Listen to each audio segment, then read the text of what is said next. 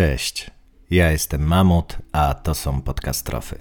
Podcast o tematyce katastroficznej. Odcinek 42. Rotunda. Zanim zaczniemy, chciałbym serdecznie podziękować Tommy Driver za dołączenie do grona patronów, który swoim wsparciem po prostu pozamiatał, dzięki czemu mogłem wprowadzić pewne ulepszenia w procesie twórczym, które znacznie ułatwią mi pracę w przyszłości, ale też za motywację i ciekawe pomysły, które omawiamy właśnie i zobaczymy, co w przyszłości z tego wyniknie. Dzięki stary. Jest w naszym kraju pewne miasto.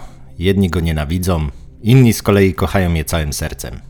Budzi ono w ludziach różne uczucia i emocje, i bardzo mało jest tych, którzy traktują je zupełnie obojętnie. Miasto to, podczas swojej może i nie najdłuższej historii, doświadczyło niejednej tragedii czy katastrofy, i na pewno będzie nam się w przyszłości pojawiać tutaj jeszcze nie raz jako tło różnych wydarzeń. Mowa oczywiście o Warszawie. Nie będziemy opowiadać sobie całej historii tego miasta, ale o tej obejmującej chociaż fragment XX wieku wspomnieć musimy, ponieważ to w historii tak już jest, że jedne wydarzenia prowadzą do następnych, a te z kolei do kolejnych, a gdzieś po drodze może pojawić się coś, co doprowadzi na przykład do katastrofy.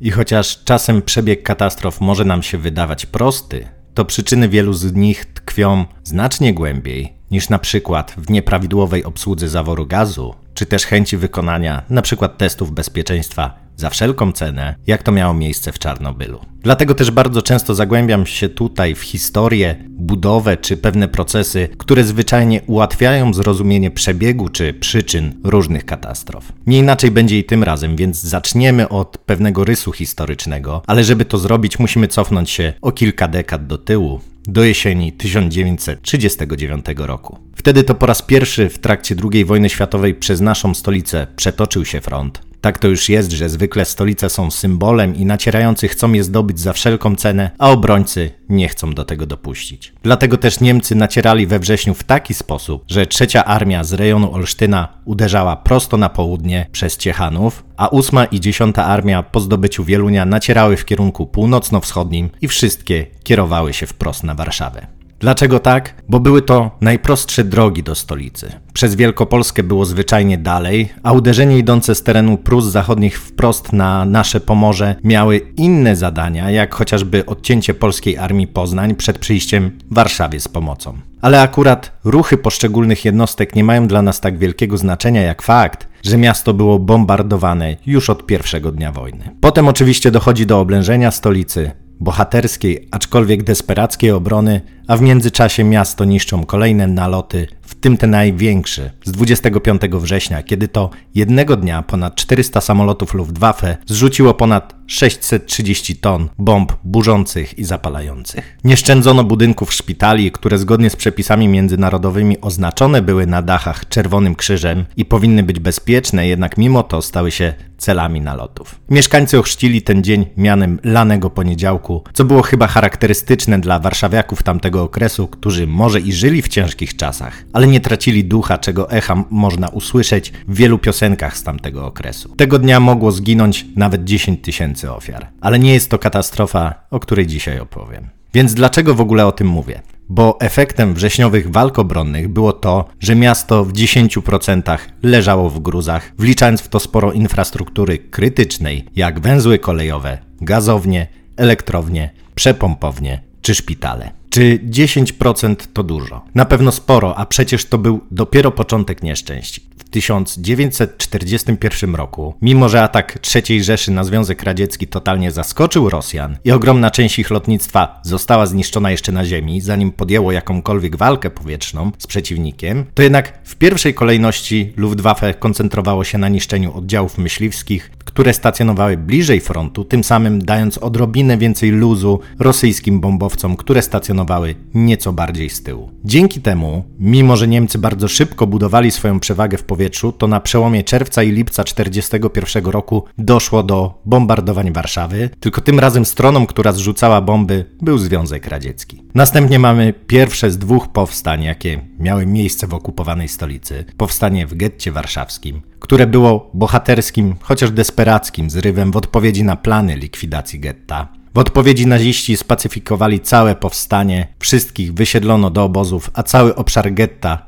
zrównano z ziemią. Jeżeli nałożylibyśmy ten teren na mapę dzisiejszej Warszawy, to w dużym uproszczeniu zgruzowano praktycznie wszystko pomiędzy takimi osiami jak Powązki i stacja Ochota na zachodzie, a dzisiejszymi ulicami Andersa i Marszałkowską na wschodzie i pomiędzy rondem zgrupowania AK Radosław na północy i złotymi tarasami na południu. Mówimy więc o ponad 300 hektarach, czyli ponad 3 km kwadratowych, które po pacyfikacji stanowiły po prostu morze gruzów. A przecież było jeszcze jedno powstanie, to najsłynniejsze, którego rocznicę obchodzimy do dzisiaj, pierwszego dnia sierpnia o godzinie 17. Powstanie warszawskie. Nie zamierzam angażować się tu w ogólnonarodową dyskusję, czy miało ono sens, czy też nie, albo czy było przeprowadzone właściwie i tak dalej. To nie jest temat naszego odcinka i właściwie nie ma dla nas większego znaczenia. To, co w tej chwili ma dla nas znaczenie, to skutki, jakie to wydarzenie przyniosło, a te, jak zapewne wiecie, były, co tu dużo mówić, katastrofalne, zarówno dla ludności, jak i samego miasta, ponieważ zgodnie z rozkazami z Berlina miało się ono już nigdy nie podnieść po tym, jak zostanie spacyfikowane. Dlatego też Niemcy i ich sojusznicy metodycznie burzyli kolejne kwartały zabudowań, używając do tego wszelkich dostępnych środków, jak artyleria, podkładane ładunki wybuchowe, lotnictwo, a nawet pociski rakietowe Nebelwerfer, czy też najcięższy samobieżny moździerz w niemieckim arsenale Karl Gerard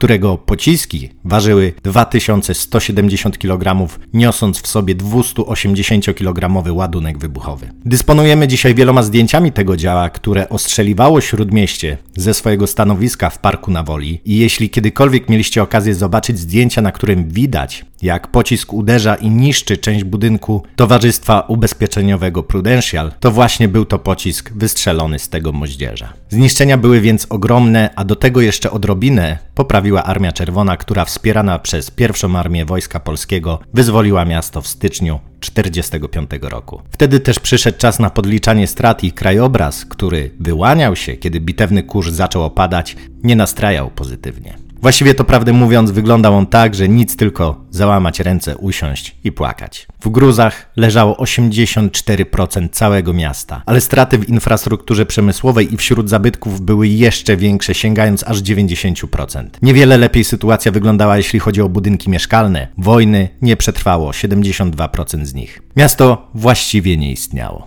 Nie działał transport, bo ulice były nieprzejezdne. Nie było prądu, gazu, bieżącej wody. Nie dało się odprowadzać ścieków ani zapewnić dostaw żywności. Nie funkcjonowała kolej na praktycznie żadnej linii. Była to po prostu pustynia, tylko zamiast piasku i utworzonych przez niego wydm, jak okiem sięgnąć rozpościerały się gruzy i jego większe lub mniejsze kopce. Zastanawiano się nawet, czy w ogóle jest jakikolwiek sens odbudowy Warszawy. Pojawiły się głosy, że stolicę można przecież przenieść do w sumie nieodległej łodzi, która w trakcie prowadzonych działań wojennych ucierpiała zdecydowanie mniej, jednak ostatecznie pomysły te upadły. Po pierwsze, dlatego, że już w styczniu 1945 roku, zaraz po wyzwoleniu, do miasta zaczęli powracać ludzie i z każdym dniem było ich coraz więcej. Zaczęli się oni organizować, odnajdywać miejsca, w których niegdyś stały ich domy i mozolnie, cegła po cegle, odgruzowywać kolejne ulice, torowiska, skwery i parcele. Liczyli na to, że w krótkim czasie uda się odtworzyć miasto, jakie znali sprzed wojny. Drugą przyczyną była oczywiście wielka polityka, ponieważ Stalin chciał pokazać, że od teraz Polska leży w strefie wpływów Związku Radzieckiego, z jednej strony wspierając odbudowę miasta zaprzyjaźnionego kraju, a po drugie umieszczając w nim sporo elementów tę wymuszoną przyjaźń przypominających. A jednak łatwiej było organizować miasto od nowa niż przeorganizować istniejącą łódź. Dlatego też już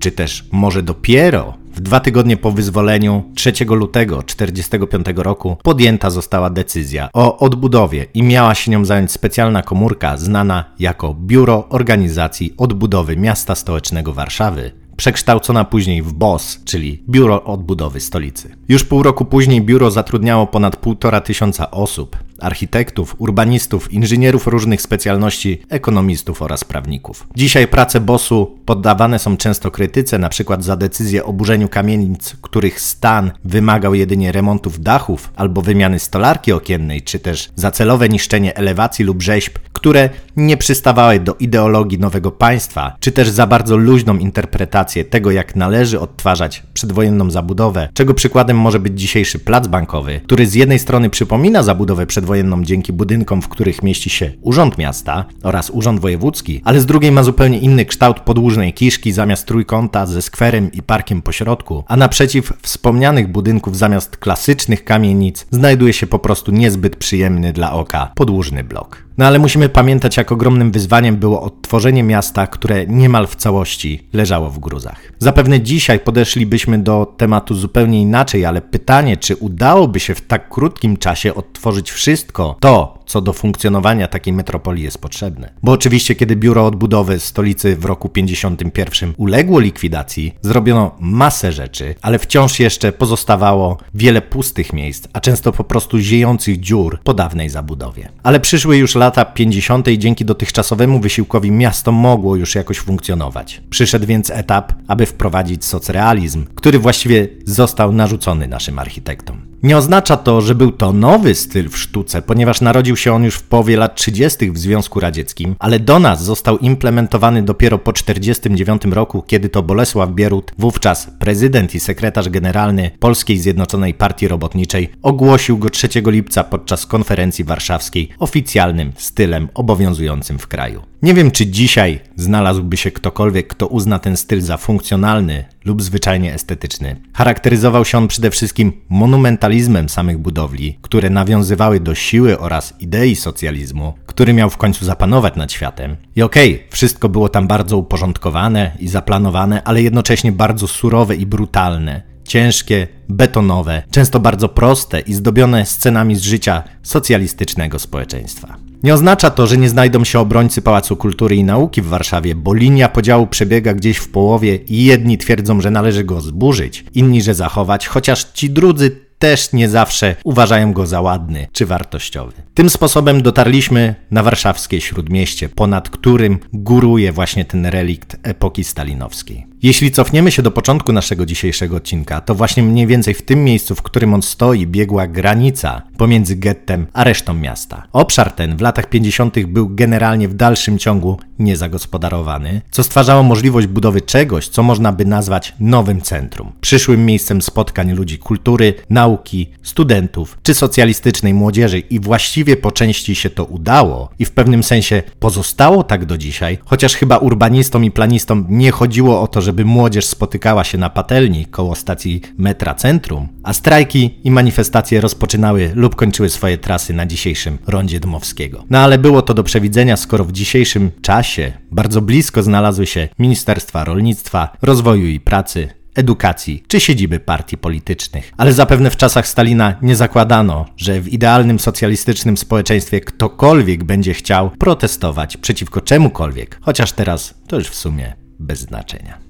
Ważne jest natomiast to, że to śródmieście, to nowe centrum zaczęło formować się na początku lat 50., właśnie kiedy rozpoczęła się budowa Pałacu Kultury i Nauki. Ale jeszcze zanim wspomnę o tym, to chciałbym, żebyśmy przeszli się alejami jerozolimskimi aż do mostu księcia Józefa Poniatowskiego, który został odbudowany w 1946 roku. Kiedy już na niego wejdziemy, naszym oczom ukaże się Stadion Narodowy, który też czasem z powodu pewnej drobnej wtopy bywa nazywany basenem narodowym. No ale nie interesuje nas on jako taki, ponieważ jest to konstrukcja nowa, która powstała z myślą o Euro 2012. My jednak powiemy sobie kilka słów o jego poprzedniku, czyli stadionie dziesięciolecia. Ci z Was, którzy podobnie jak ja urodzili się i wychowali w XX wieku, pamiętają zapewne, że Stadion Dziesięciolecia był największym bazarem w Europie, ponieważ od 1983 roku nie odbywały się tam już żadne wydarzenia, czy to sportowe, czy kulturalne. Był on równolatkiem Pałacu Kultury i Nauki, chociaż zaczął powstawać później. Dlaczego więc o nim mówię?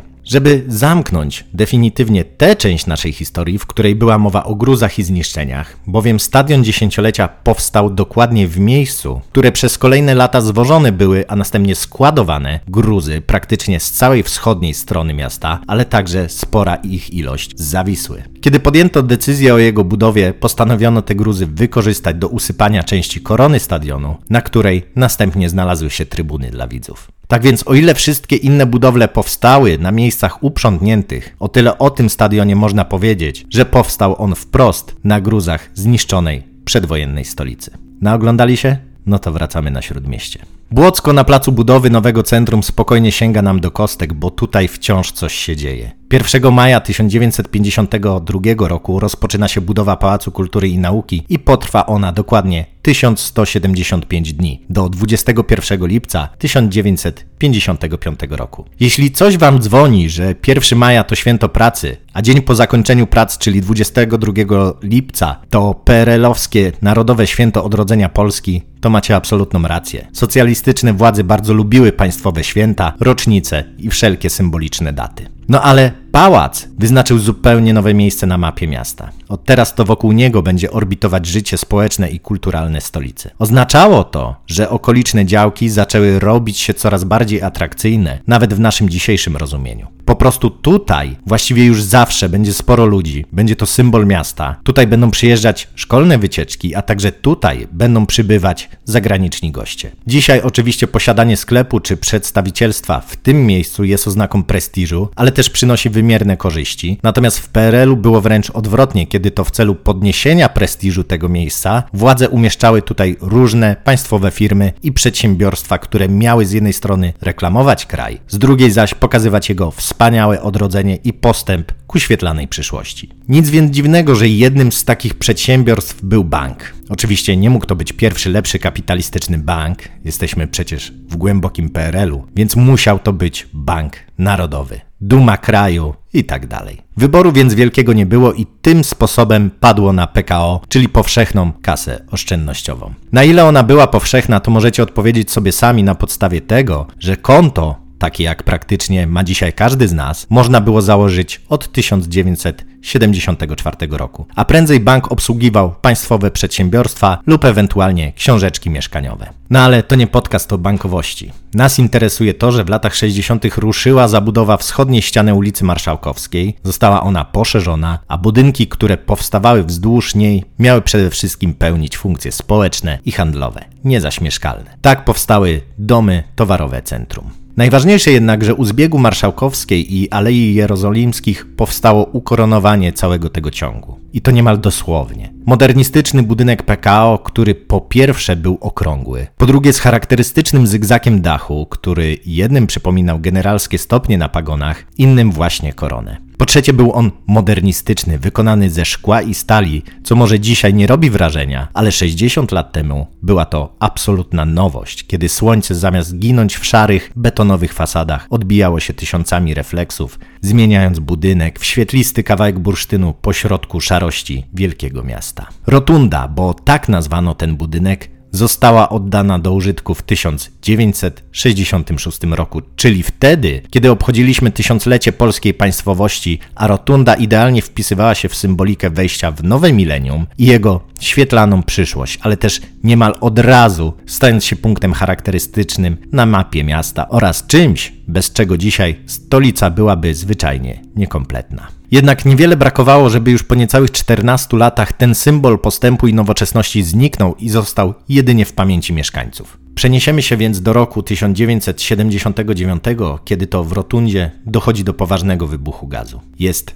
15 lutego chwilę po godzinie 12. Życie w mieście, ale też i w samej rotundzie toczy się absolutnie normalnie. Jak wspomniałem, można już odkładać pieniądze na kontach oszczędnościowych. Można je też w razie potrzeby wypłacać. Dzisiaj robimy to w bankomacie, o ile w ogóle korzystacie z gotówki, bo przecież w wielu miejscach można płacić kartą, zbliżeniowo, zegarkiem czy blikiem, jednak wtedy wypłatę odbierało się w pracy w okienku, po czym można było zanieść jej część lub całość do banku i tam wpłacić na swój osobisty rachunek, do którego miało się dostęp prawie bez ograniczeń, wyłączając oczywiście święta, dni wolne od pracy czy też godziny nocne w trakcie trakcie których placówki bankowe były zamknięte. No ale generalnie można było zrobić coś z pieniędzmi zamiast trzymać je w skarpecie. A że w wielu przedsiębiorstwach wypłata była właśnie 15 dnia miesiąca, to nie ma się co dziwić, że około południa w rotundzie przebywa niemal 500 osób, z czego 170 stanowią pracownicy PKO, a resztę klienci. Było kilka minut po wpół do pierwszej, kiedy budynkiem i całą okolicą wstrząsnęła potężna eksplozja, która, jak się okazało, miała miejsce w podziemiach rotundy. Ogromne szklane okna zostały rozbite przez falę ciśnienia, która rozrzuciła ich odłamki po najbliższej okolicy, a żaluzje wewnętrzne, które miały ograniczać dostęp zbyt mocnego światła słonecznego, powiewały teraz na zewnątrz, ukazując wszystko to, co działo się w środku. Zresztą w najbliższym sąsiedztwie również zostały powybijane szyby, a ostatecznie do naprawienia tych uszkodzeń potrzebne będzie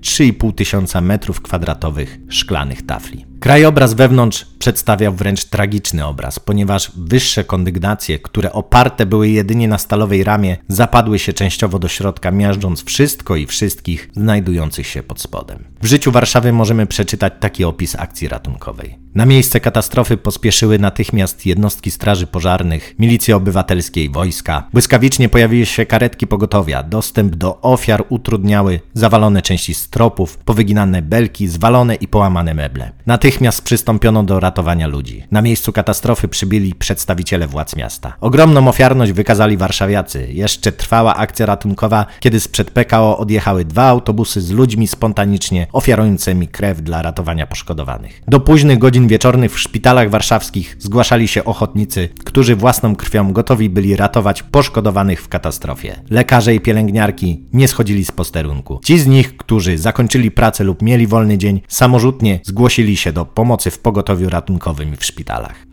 Można więc powiedzieć, że z powodu miejsca, w jakim doszło do katastrofy, akcja ratunkowa rozwijała się wyjątkowo sprawnie, bo jednak dostęp do gruzowiska pośrodku stolicy nie był jakoś szczególnie utrudniony. Jednak później, kiedy już zaczęto przeszukiwać ruiny budynku, dały o sobie znać braki w sprzęcie ratownictwa technicznego, którego zwyczajnie w tamtych czasach brakowało na wyposażeniu jednostek straży. Ponadto, jak wiadomo, żadna akcja nie może odbywać się na hura, bo może zagrażać samym ratownikom, więc w pierwszej kolejności należało ewakuować ewakuować tych poszkodowanych, do których był łatwy dostęp, następnie zabezpieczyć choćby i drewnianymi stemplami te elementy, które nie zwaliły się podczas eksplozji, ale teraz zagrażały przy każdych działaniach wewnątrz budynku. Dlatego też akcja ratunkowa trwała praktycznie 6 dni, kiedy to niemal 200 ludzi podzielonych na trzy zmiany zabezpieczało i przeczesywało gruzowisko w nadziei odnalezienia kogoś żywego. Jednak nadzieja ta gasła z każdą minutą i kolejnymi odnalezionymi zwłokami. Musimy pamiętać, że był to luty 1979 roku i trwała właśnie jedna z zim stulecia, która zresztą czeka na swój odcinek. W dzień temperatura w Warszawie wynosiła wtedy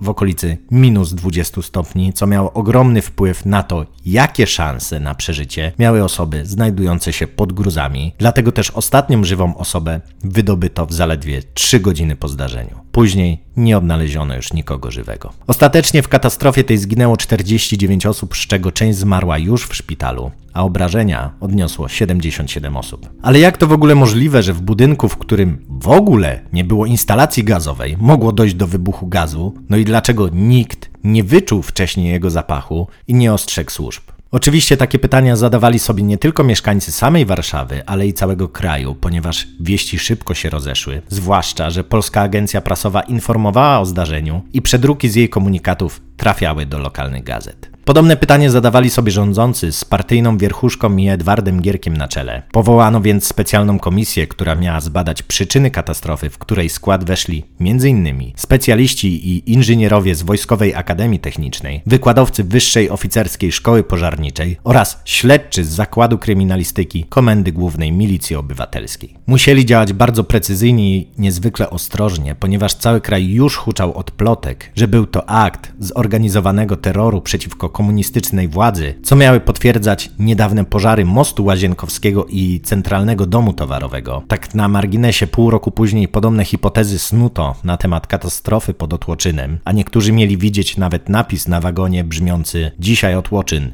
jutro Gdańsk. Ale wracając do tematu. Nie znaleziono żadnych dowodów na to, że eksplozja nastąpiła w wyniku jakichkolwiek celowych działań, chociaż trzeba przyznać, że raport powstał w dwóch wersjach: tej oficjalnej, podanej do wiadomości publicznej i tej dostępnej tylko dla pierwszego sekretarza ale nie różniły się one od siebie tak bardzo, jak mogłoby się wydawać. Ta druga, tajna wersja zawierała jedynie dodatkowy akapit mówiący o tym, że nie bez znaczenia dla przebiegu całego zdarzenia był pośpiech, użyte materiały kiepskiej jakości i zaniedbania. Więc jak właściwie doszło do eksplozji gazu w budynku bez gazu? Musimy się cofnąć o kilka lat, do budowy dworca Warszawa Centralna, no kto by się spodziewał, że Mamut w kolejnym już odcinku nawiąże do kolei. Jeszcze przed wojną Pobudowana została linia średnicowa, a była bardzo potrzebna, bo przez miasto właściwie nie dało się przejechać koleją ze względu na to, że do tej pory stosowano dworce czołowe, o których już nieraz opowiadałem, więc jeśli chciało się wyjechać z miasta w którymkolwiek kierunku, trzeba było udać się na jakąś stację na obrzeżach, która obsługiwała ruch akurat w tym kierunku, więc na przykład dla północy była to stacja Warszawa-Gdańska, a dla kierunku zachodniego Warszawa-Wiedeńska.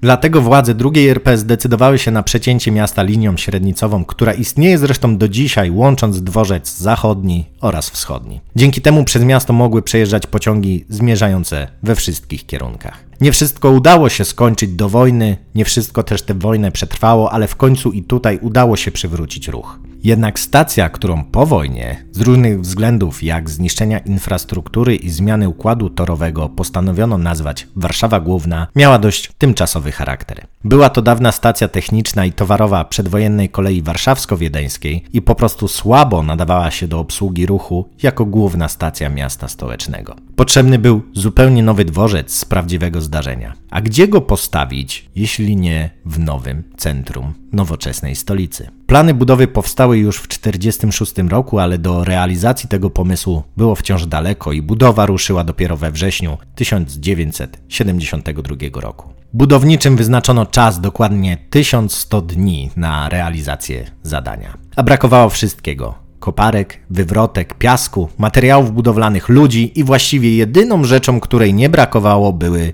problemy. Może kiedyś po prostu zrobię odcinek kolejowy, gdzie zamiast skupiać się na katastrofach, po prostu opowiem o historii kolei w różnych zakątkach kraju, ale teraz musimy jechać dalej. I mimo tych wszystkich problemów z pomocą wojska i ścisłym nadzorem Komitetu Centralnego Warszawę Centralną udaje się zbudować wyznaczonym terminie. Ale jak to zwykle jest, kiedy terminy gonią, nikt nie zwracał szczególnej uwagi na to, jak były wykonywane prace, więc na przykład dach przeciekał przez następne 30 kilka lat, bo po prostu był zrobiony na odwal, po łebkach i na szybko. Podobnie było przy przekładaniu wielu instalacji, budowie kanałów technicznych i wielu innych rzeczach. I właśnie w jednym z takich kanałów technicznych, który powstał przy okazji budowy Warszawy Centralnej, biegł gazociąg. A 8 metrów od niego tunel średnicowy. A nad tym wszystkim stała rotunda. I teraz zaledwie 3 lata po uroczystym otwarciu dworca mamy sytuację, kiedy setki pociągów dziennie przejeżdża w pobliżu żeliwnych, gazowych rur, generując całkiem spore drgania. I wszystko byłoby może jeszcze ok, gdyby nie mroźna zima. Zadziałało tu zjawisko rozszerzalności cieplnej. Pamiętacie na pewno z fizyki, że wraz ze wzrostem temperatury zwiększa się objętość lub długość przedmiotów, zwłaszcza tych wykonanych z metalu. To właśnie dlatego przewody energetyczne latem zwisają luźniej, czy też z tego powodu na połączeniach toru stykowego zostawiało się specjalnie przerwę, czyli tak zwaną dylatację, która powodowała, że jadący pociąg tak charakterystycznie rytmicznie stukotał. Ale ciężko zastosować dylatację w przypadku rur gazowych. One po prostu muszą być szczelne, dlatego ważne jest stosowanie materiałów wysokiej jakości, odporniejszych na to zjawisko, lub też izolowanie sieci przesyłowych gazu, co bardzo często robi się po prostu zakopując je dość głęboko pod ziemią, poniżej głębokości przemarzania. Jednak tym razem biegły one w tunelu technicznym, niczym nie zaizolowane. Zdaniem komisji doszło do rozszczelnienia rur na długości około 70 metrów, przez co gaz powoli ulatniał się do otoczenia. W niektórych źródłach jest mowa o pracowniku, który miał za mocno dokręcić zawór, który uległ rozszczelnieniu, jednak nie znalazłem potwierdzenia tej tezy. Poza tym akurat nieszczelność zaworu spowodowałaby wypływ gazu do odciętej części instalacji, a nie do otoczenia. Najprawdopodobniej pracownik nie spowodował całej sytuacji, a jedynie jego obecność mogła przyspieszyć pewne procesy, chociażby przez powstałe w wyniku otwierania drzwi technicznych przeciągi, które mogły spowodować, że ulatniający się gaz migrował w inne miejsca. No ale właśnie, dlaczego skoro gaz się ulatniał, to nikt go nie poczuł? Przecież to jest strasznie nieprzyjemny zapach. Prawda? Jednak musimy pamiętać o tym, że dodatki aromatyczne dodawane są sztucznie, ponieważ gaz ziemny nie posiada własnego zapachu. Jednak przy tak niskich temperaturach, przy kontakcie z zimnym metalem rur, ta substancja zapachowa najprawdopodobniej uległa wykropleniu z mieszaniny, jaką stanowiła z gazem, ponieważ miała wyższą temperaturę skraplania ten sposób gaz, już bez tego charakterystycznego zapachu, mógł się zbierać w tunelu technicznym, z którego jedynym kierunkiem ujścia dla niego, który jest jednak lżejszy od powietrza, była migracja ku górze. I teraz, kiedy trafia on do pomieszczeń rotundy, gdzie może się wymieszać z powietrzem, ma doskonałe warunki do stworzenia mieszaniny wybuchowej, ponieważ jest on najniebezpieczniejszy, kiedy jego udział wynosi od 5 do 15% składowych części powietrza. Tym momencie wystarczy niewielka iskra, żar papierosa lub jakikolwiek źródło ognia, żeby doszło do eksplozji. I to właśnie nastąpiło w Rotundzie. Już w dwa dni po katastrofie pierwszy sekretarz Gierek ogłosił, że zostanie ona odbudowana. Prowadzono pewne niewielkie kosmetyczne zmiany, jak zastosowanie przyciemnionych szyb na całej fasadzie dookoła budynku, jednak epilog